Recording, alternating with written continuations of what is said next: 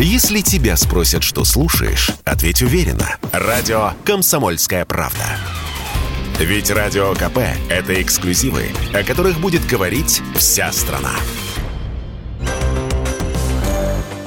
Google Play и App Store в России пока доступны, но если американские владельцы их заблокируют, то это вряд ли станет сюрпризом для россиян, ведь в течение последних двух месяцев уже стали недоступны для скачивания некоторые приложения, например, от Сбербанка и Альфа-банка. На фоне этих новостей еще в начале апреля премьер-министр Михаил Мишустин поручил разработчикам и профильным ведомствам создать свой российский магазин приложений уже к ближайшему лету. Среди претендентов назывались Сбер, Яндекс и ВК. Однако первую такую разработку российским пользователям предложили предложила автономная некоммерческая организация «Цифровые платформы». Карен Казарян, ведущий аналитик Российской ассоциации электронных коммуникаций, уже протестировал магазин под названием «Наш Стор» и вынужден был признать, что продукт пока сырой. Вот что он сказал в интервью Радио КП. Сейчас на сайте предлагается скачать файл, чем не подписанный цифровой подписью, приложение с публичным облаком Mail.ru.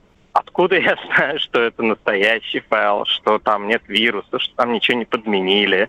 То есть у людей нет собственной инфраструктуры. Без собственной инфраструктуры вряд ли можно называться магазином приложений.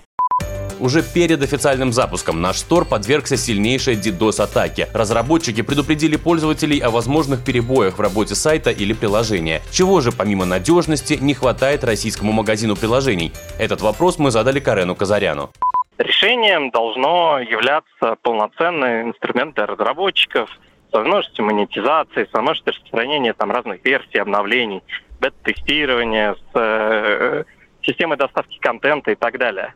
А эти проекты больше выглядят как попытка поймать некий хайп.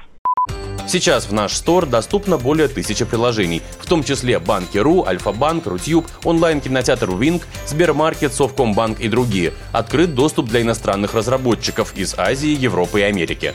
Василий Кондрашов, Радио КП. Радио «Комсомольская правда». Только проверенная информация.